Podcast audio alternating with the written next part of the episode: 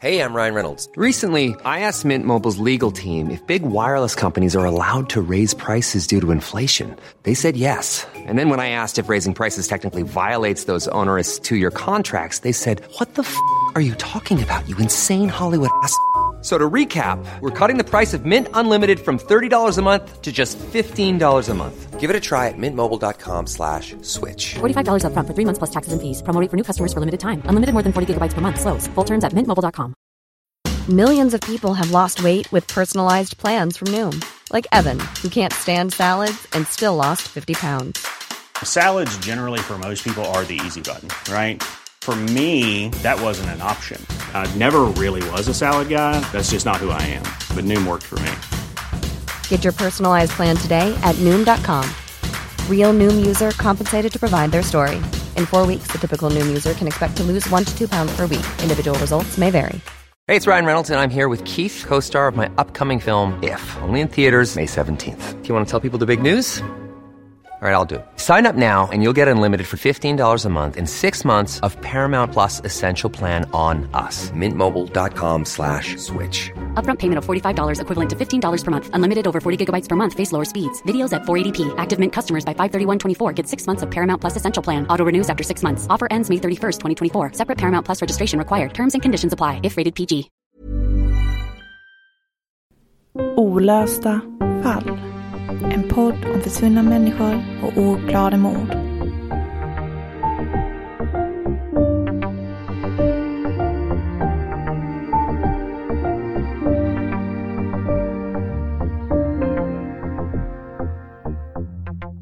Vad händer när skyddsnäten försvinner? När systemet sviker och man står maktlös inför sitt eget öde? En ung kvinna blir skjuten och vem står ansvarig för hennes liv? Det var den 7 september 2015, strax före klockan 22.00, som ett larm inkom om en svårt skadad kvinna. Det var 21-åriga Emily Olsson. När ambulansen når bostadsområdet är det för sent. Detta är del ett av två om fallet Emily som handlar om en ung kvinnas död. Det är också en berättelse om de konsekvenser som kan ske när en människa blir sviken av systemet. Kanske hade Emelies liv gått att rädda långt innan man fann henne svårt skadad på marken i ett bostadsområde i närheten av Kungsmarken i Karlskrona. Om Emily bara hade fått den hjälp hon behövde innan det var för sent.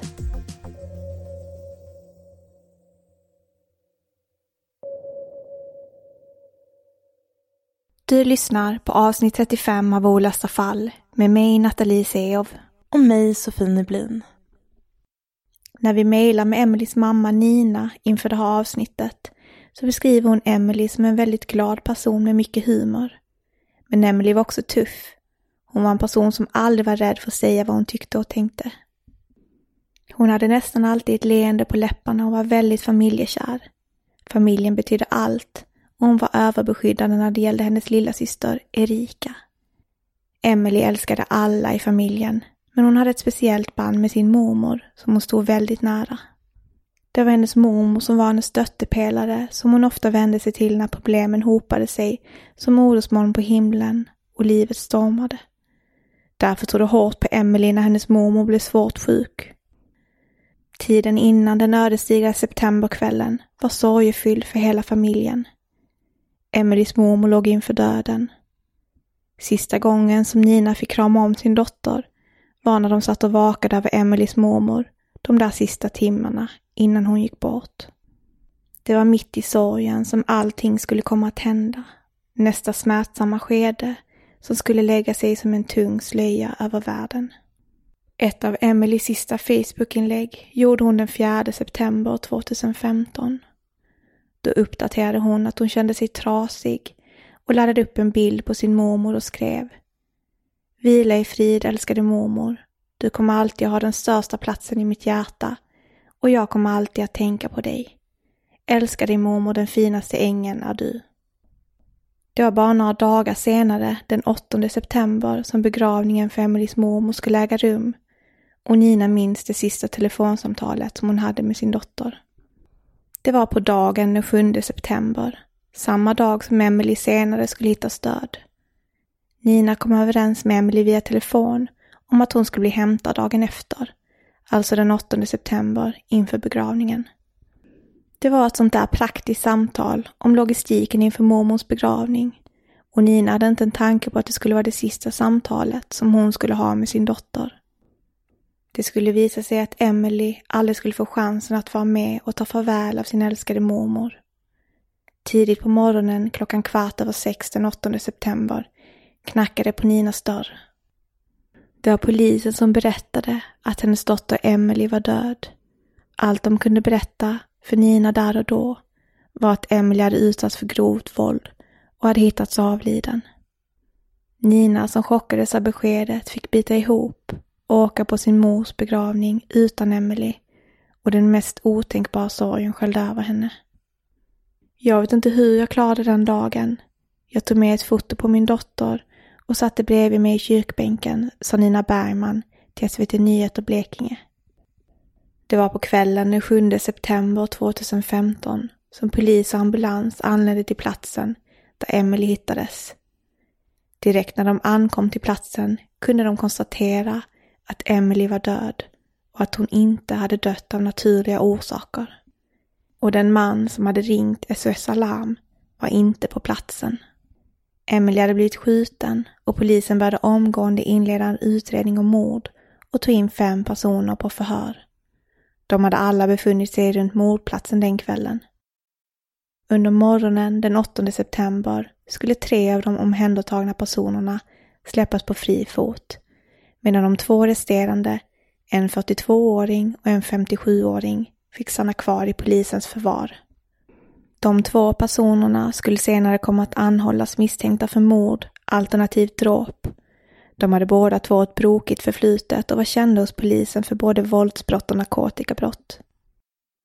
Ytterligare en man, en 39-åring från Göteborg med kriminell bakgrund, som tidigare dömts för vapenbrott och narkotikabrott, skulle komma att anhållas som huvudmisstänkt för mord alternativt dråp. Han är misstänkt på sannolika skäl, vilket är den starkare misstankegraden.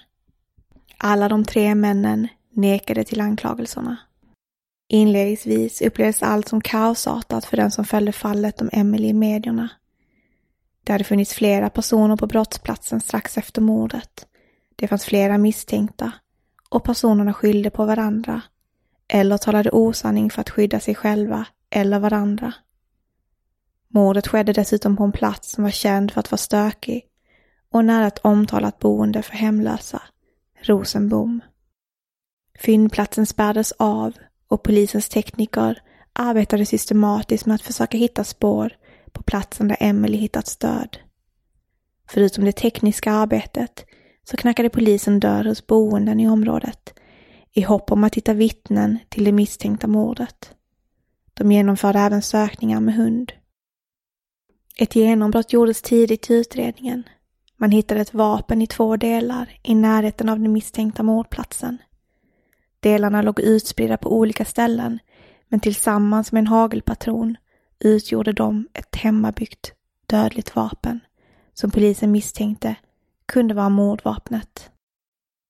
Den 11 september häktades den 39-åriga mannen från Göteborg som satt anhållen. Han häktades på sannolika skäl för mord och grovt vapenbrott av vice chefsåklagare Ulrika Grenofors. Mannen höll fast vid sitt nekande till mordet och gick nu ut med via sin advokat att det hela rörde sig om en tragisk skjutolycka. Han erkände att han hade befunnit sig på platsen där Emily dog och avslöjade att det var han som hade ringt 112 efter att Emily träffats av ett skott från vapnet. Men enligt honom hade Emily skjutit sig själv.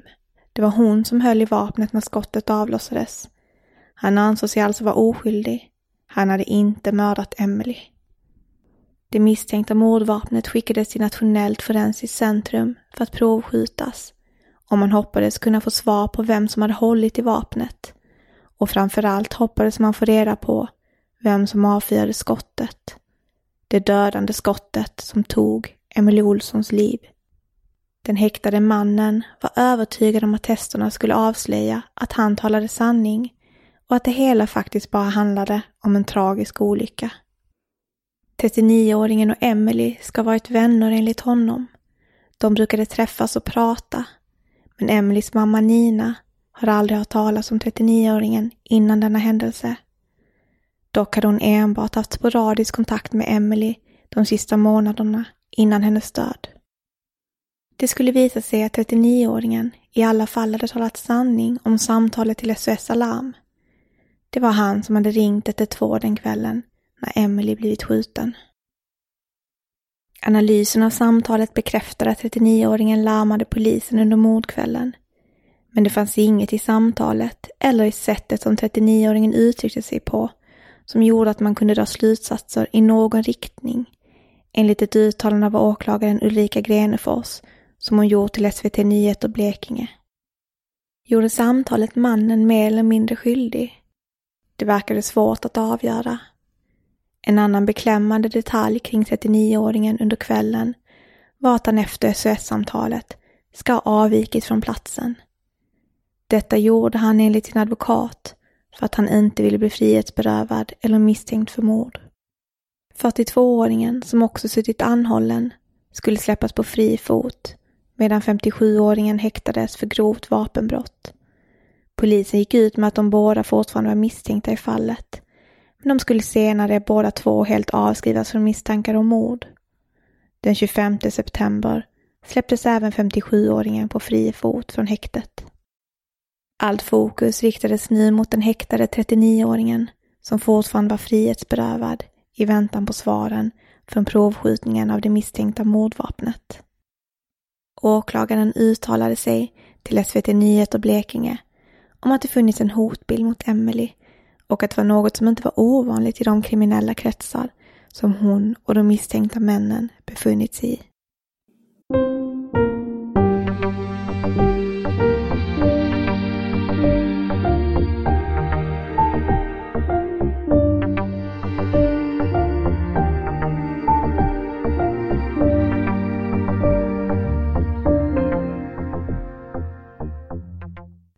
Det här är ju ganska mycket information eh, ihoptryckt på ganska kort tid. Jag tänkte helt enkelt att vi skulle sammanfatta det här lite. Och du kan väl börja med att berätta lite om den här 39-åringen, Nathalie. Absolut. Eh, han påstår att det rör sig om en olycka i det här fallet. Och att Emily ska ha råkat skjuta sig själv. Eh, och, och nu är det ju upp till åklagaren här i det här fallet att bevisa att så inte är fallet för att kunna åtala mannen och det försöker man göra genom att analysera det här hemmagjorda vapnet som har använts eh, genom Nationellt forensiskt centrum. Och innan dess så är man lite i limbo här i det här fallet för man kan inte riktigt veta om han talar sanning eller ej. Och sen är det också det här med att mannen ska ha ringt 112 när detta hände och sen flytt från platsen därefter. Och då tänker jag lite på omkring det här, alltså blir en flyende misstänkt mer misstänkt? Eller kan det vara som han själv påstår att han var rädd för att eh, bli häktad eller misstänkt för mord och att det var därför som han flydde från platsen. För han är ju tidigare kriminell så kan det ha någonting med det att göra. Å ena sidan så absolut, man kanske inte har tillit till rättsväsendet om man har den typen av bakgrund. Men sen tänker jag å andra sidan att den här 39-åriga mannen säger att han har haft en vänskapsrelation med Emily.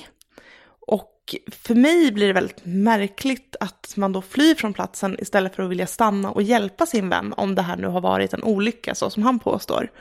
Eh, för man borde ha någon form av emotionell koppling då till någon man kallar för vän. Jag hade ju, om någonting sånt hade hänt dig Nathalie, då hade jag ju stannat på platsen och försökt hjälpa dig. Man hade velat veta hur det gick, möta ambulansen, se att allting liksom, om jag hoppas på det bästa. Eh, för mig blir det här flyktbeteendet ett väldigt märkligt beteende om man nu är en så kallad vän. Sen undrar jag lite över den här 57-åringen också, det här vapnet. Eh, det är ju tre stycken, man tog in fem stycken från början. Och det är tre stycken som har suttit häktade. Eh, och 57-åringen var han som satt häktad för vapenbrott. Och man undrar ju lite om det kan ha varit han som har byggt det här vapnet, då, vapnet eftersom det var ett hemmabygge. Ja, som jag förstår det så rör det sig också om att det har varit flera vapen inblandade i samma stuk. Så jag tror också det kan vara att det, man inte helt varit säker på vilket av de här vapnen som var själva mordvapnet och att oavsett vad så är det olagligt att ha sådana här eh, vapen på sig. Det är ju liksom jättefarligt och det, det blir ju vapenbrott. Så jag tror att det, det kan ha med det att göra. Att det, jag tror att det fanns mer än ett vapen. Sen någonting annat som slog mig var det här att mm, i början är det ju en diskussion om att det är väldigt många människor inblandade. Eh, och att folk skyller på varandra fram och tillbaka. Eh, och det här är ju också lite problematiskt i de fallen där man hamnar i en situation att eh, till exempel två personer skyller ifrån sig på varandra. Eh, och man inte har en teknisk bevisning som kan helt enkelt bevisa vem av dem som skulle vara den skyldiga. Eh, det finns ju ett fall, ehm, Lindome-fallet, jag vet inte om du har hört om det Nattis? Nej, faktiskt inte. Det handlar om Ernst Olsson. Han blev mördad i sitt eget kök. Och i det här huset så kan man bevisa att det fanns två stycken män på plats och att någon av dessa män har mördat Ernst. Men de skyller på varandra och eh, därför så kunde man inte fälla någon av dem utan släppte båda männen fria. Trots att en av dem är mördaren. Eh, och det här har ju tagits upp som ett juridiskt fiasko. Eh, och det här blir ju lite som en problematik i början i alla fall. Eh, när man har just det här att alla skyller på varandra. Eh, men sen finns det också någonting som heter överlagt mord. Eh, och jag tänker framförallt på polismordet i Alexander där det var flera inblandade som också skyllde på varandra, eh, men där man tack vare bevisföring som visade på att det här var överlagt och planerat kunde fälla tre stycken män för brottet utan att man egentligen visste vem av dem som hade skjutit de dödande skotten. Och i Emelies fall så står man ju faktiskt med bara en person som vittne nu, vilket gör att han kan ju neka, men man har inte den bevisföringen heller. Eh, hade det funnits två vittnen ja visst, de hade ju kunnat skylla på varandra igen eh, om man hade hamnat i samma problematik. Men nu står man bara och väntar på det här vapnet, att få information om det för att kunna fastställa huruvida det här är en lögn eller inte från 39-åringen.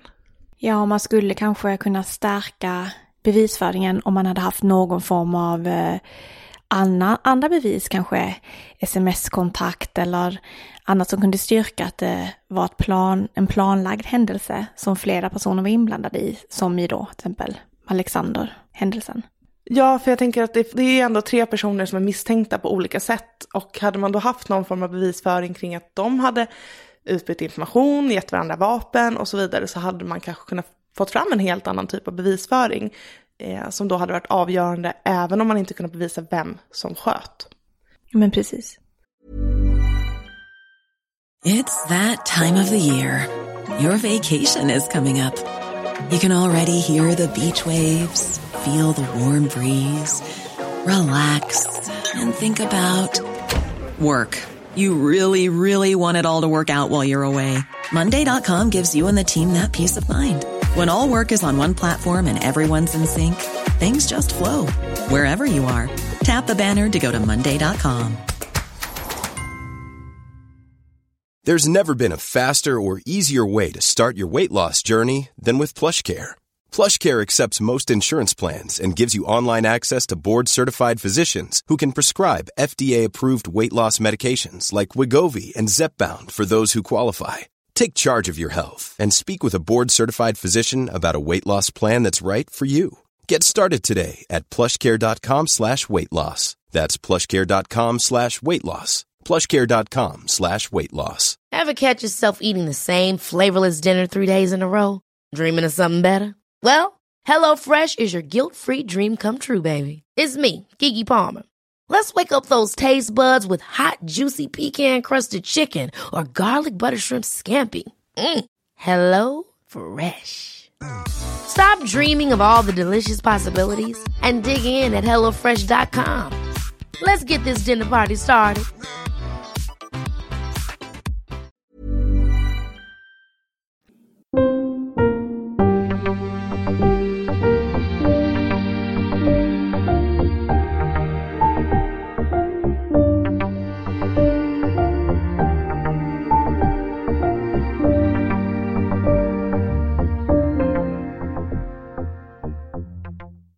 I oktober 2015 skulle mer information om 39-åringens kriminella förflutna komma upp till ytan då han dömdes för brott i tre andra fall. Två fall om narkotikabrott och ett fall där han burit ett baseballträ på allmän plats utan att det varit befogat. Mordutredningen skulle avslöja att Emily hade dött av ett skott i bröstet. Men utifrån enbart skottskadan kunde de inte fastställa om hon själv hade vållat skadan eller om någon annan hade skjutit henne. Den häktade 39-åringens berättelse kunde varken bekräftas som sanning eller som lögn. Och det blev upp till åklagaren att försöka hitta tillräckligt med bevis för att väcka åtal. De tekniska utredningarna i fallet om Emily drog ut på tiden. Åtalet mot 39-åringen sköts upp eftersom man väntade på svaren från Nationellt forensiskt centrum angående mordvapnet. Kanske kunde provsvaren ge de svar man letade efter. Svar som kunde leda till åtal och en fällande dom mot 39-åringen. Men den 23 oktober kom till slut ett beslut av åklagaren. 39-åringen skulle släppas på fri fot. Han skulle inte längre vara häktad för det misstänkta mordet på Emily Olsson. Och misstankarna mot honom skulle sänkas. 39-åringen hade då suttit frihetsberövad ända sedan Emrys död den 7 september. Men proverna från Nationellt forensiskt centrum var ännu inte klara. Åklagaren uttalade sig till SVT Nyheter, Blekinge, om att chanserna för åtal skulle bero på vad analysresultatet från skjutvapnet skulle visa. I analysen undersökte man även fingeravtryck på vapnet och försökte ta reda på om man kunde fastställa från vilket avstånd vapnet hade avfyrats. Frågan var om det var 39-åringen eller Emily som hade avfyrat vapnet och den frågan behövde besvaras. Polisen saknade även vittnen till händelsen. Ingen ska ha sett om det var 39-åringen som sköt Emily den kvällen. De två ska nämligen ha varit ensamma på platsen när skottet avlossades. Det var först efter att Emily hade skjutits som flera personer ska ha anlänt till platsen. Och utan vittnen skulle det bli svårt att fälla 39-åringen för mordet på Emily. Månaderna innan 21-åriga Emelies död befann hon sig i en fruktansvärt utsatt position. Hon hade placerats på ett kommunalt akutboende i Karlskrona för hemlösa, Rosenbom. Det var Karlskronas kommun som hade beslutat sig för att placera henne där. Enligt Emelies mamma så började Emelies missbruk 2014 när hon blev tillsammans med en tungt kriminell person som tog mycket droger. Det började med det narkotikaklassade läkemedlet Tramadol som ofta skrivs ut som smärtlindring efter exempelvis operationer. Och det eskalerade snart till tyngre droger, som amfetamin, som Emily brukade ända fram till slutet. Emelies familj ansåg att kommunen hade tagit ett felaktigt beslut när de placerade Emily på Rosenbom. Drogerna flödade där och det fanns kriminella på boendet. Emily, som själv sedan en tid tillbaka hade ett omfattande drogmissbruk och börjat leva kriminellt, mådde inte bra av att bo i denna destruktiva miljö som Rosenbom erbjöd. Familjen ansåg att boendet ökade riskerna för både fortsatt drogmissbruk och ökad kriminalitet. De ville därför gå till botten med varför kommunen valt att placera Emily på just Rosenbom. Det var ett hem där man inte får behandling och där det saknades personal på kvällar och helger. Familjen bestämde sig därför för att polisanmäla kommunen för bristande omsorg när de hade tagit beslutet att placera Emily på Rosenbom. De ansåg att kommunen istället borde ha placerat Emily på ett behandlingshem med antingen frivillig behandling eller tvångsbehandling om Emily skulle ha vägrat hjälp. På Rosenbom fanns alltså ingen sådan behandling att tillgå och enligt Emelies familj så eskalerade hennes drogmissbruk under månaderna på boendet. Hennes mamma Nina berättade för SVT Nyheter Blekinge att Emily rasade i vikt under tiden på Rosenbom. Att hon började injicera droger, någonting hon inte hade gjort innan. Familjen fick till och med reda på att Emily hade börjat sälja droger från sin lägenhet på boendet. En av biverkningarna som man kan få vid långvarigt missbruk av amfetamin är just viktminskning, vilket kan förklara Emelies viktnedgång. Drogen tar nämligen bort ens hungerkänslor. Enligt familjen kände sig Emily otrygg på Rosenbom. Nina berättade för oss via mail att hon inte hade så mycket kontakt med Emily under de tre månaderna som dottern bodde där. Ninas syster var där ibland och gav henne mat, men vid de tillfällena så öppnade aldrig Emily sin dörr. Läget var minst sagt kritiskt och familjen insåg allvaret i situationen. Både Nina och Emelies moster ringde till socialen i Karlskrona och gjorde orosanmälningar. Men anmälningarna ledde aldrig någon vart.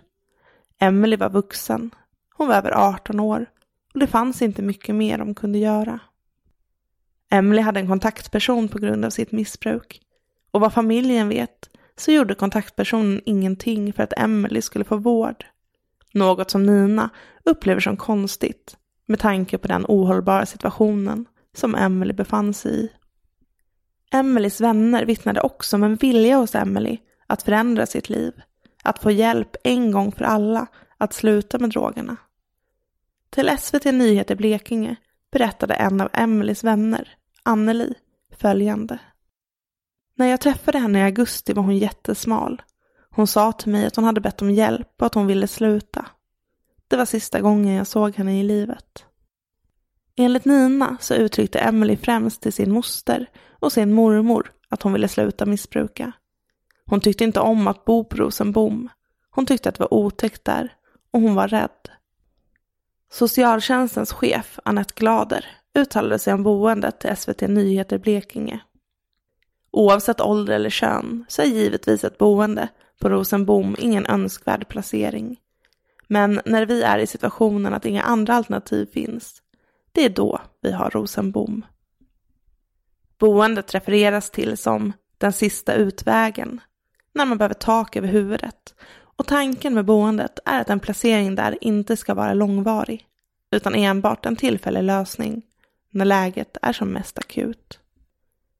Familjen, som ansåg att boendet inte var passande för Emily med den problematik hon hade, fick medhåll från bland annat Bengt Svensson, professor i socialt arbete som forskat på narkotikamissbruk i över 20 år. Till SVT Nyheter Blekinge uttalade han sig om att socialen kan ha brutit mot socialtjänstlagen och lagen om vård av missbrukare när de valde att placera Emily på Rosenbom. Det är en direkt olämplig placering och möjligen också en lagstridig placering. Är man i ett aktivt missbruk, som Emily var, och då placeras bland äldre aktiva missbrukare, gör det att hennes eget missbruk riskerar att öka, sa han till SVT Nyheter Blekinge. Svensson hade tidigare utvärderat boendet på Rosenbom och dess så kallade lågtröskelmodell, som innebär att det inte finns något krav på de som bor där, att de ska vara drogfria för att få plats på boendet. Tillsynen på boendet var som sagt dessutom låg. Det var inte bemannat dygnet om, utan enbart på dagtid på vardagar. Och på helgerna var boendet helt obemannat.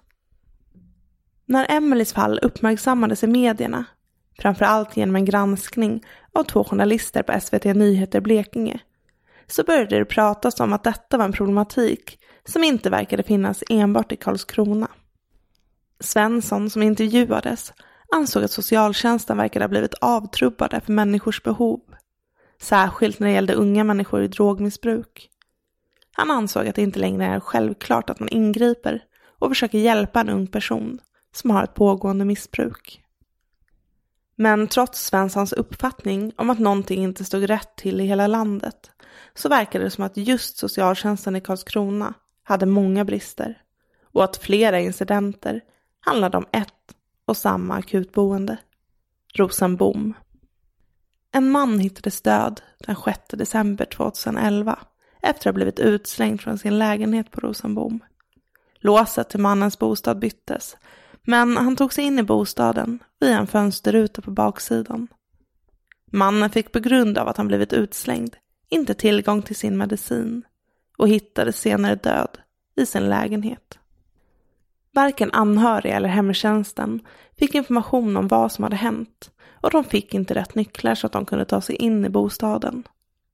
Hemtjänsten skulle senare komma att anmäla Rosenbom för händelsen eftersom de ansåg att boendet brustit i sin kommunikation till dem, vilket lett till att de inte kunde utföra de tjänster och uppdrag som de tilldelats av kommunen. Vid tidpunkten för Emelies död hade Rosenbom existerat som ett boende för missbrukare och hemlösa i fem år. Och under dessa fem år kunde SVT Nyheter Blekinge avslöja att över hela 200 brott hade anmälts på boendet och att vart femte brott var ett våldsbrott. Ett mord och ett mordförsök hade anmälts och de 200 brotten kan sammanfattas som i genomsnitt tre brott i månaden. Det här vittnar om en mycket otrygg miljö. Och i denna otrygga tillvaro befann sig en 21-åring i total utsatthet. Du har lyssnat på Del 1 av fallet Emily. I nästa avsnitt av Olasta fall, som blir säsongens sista avsnitt, kommer ni föra mer om Rosenbom och få reda på vad resultatet av vapenanalysen genererade i. Vi har intervjuat journalisten Martin Hult från SVT Nyheter Blekinge. Han var den som granskade fallet Emily och genom en rättsprocess försökte komma till botten med vilka insatser socialen gjort och inte gjort för Emily Olsson innan hennes död.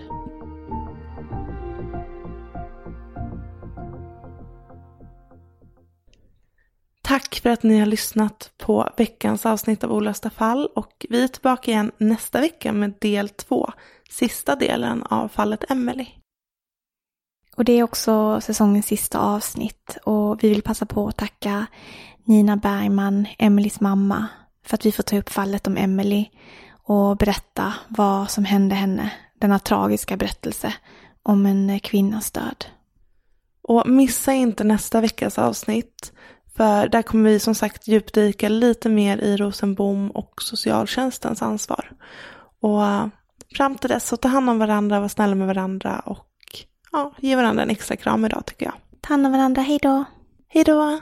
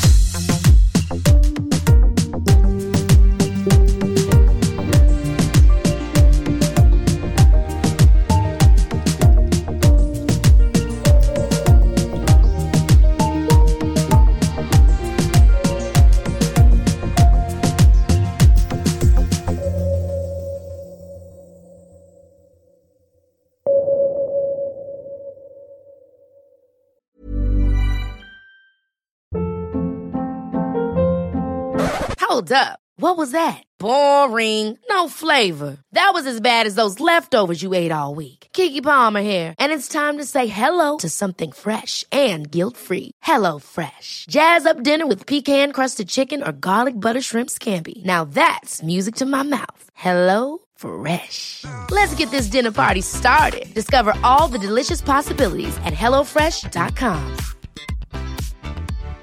If you're looking for plump lips that last, you need to know about Juvederm lip fillers. With Juvederm Volbella XC and Juvederm Ultra XC, your lip look, whether it's subtle or bold, can last up to one full year with optimal treatment and no additional maintenance. Find a licensed specialist and see if it's right for you at juvederm.com today. That's J U V E D E R M.com. Add fullness to lips in adults over 21 with Juvederm Volbella XC or Juvederm Ultra XC. Do not use if you have severe allergies or a history of severe allergic reactions, or if you're you're allergic to lidocaine or the proteins used in Juvederm. Tell your doctor if you have a history of scarring or taking medicines that decrease the body's immune response or that can prolong bleeding. Common side effects include injection site redness, swelling, pain, tenderness, firmness, lumps, bumps, bruising, discoloration, or itching. As with all fillers, there's a rare risk of unintentional injection into a blood vessel, which can cause vision abnormalities, blindness, stroke, temporary scabs, or scarring. For full important safety information, visit juvederm.com.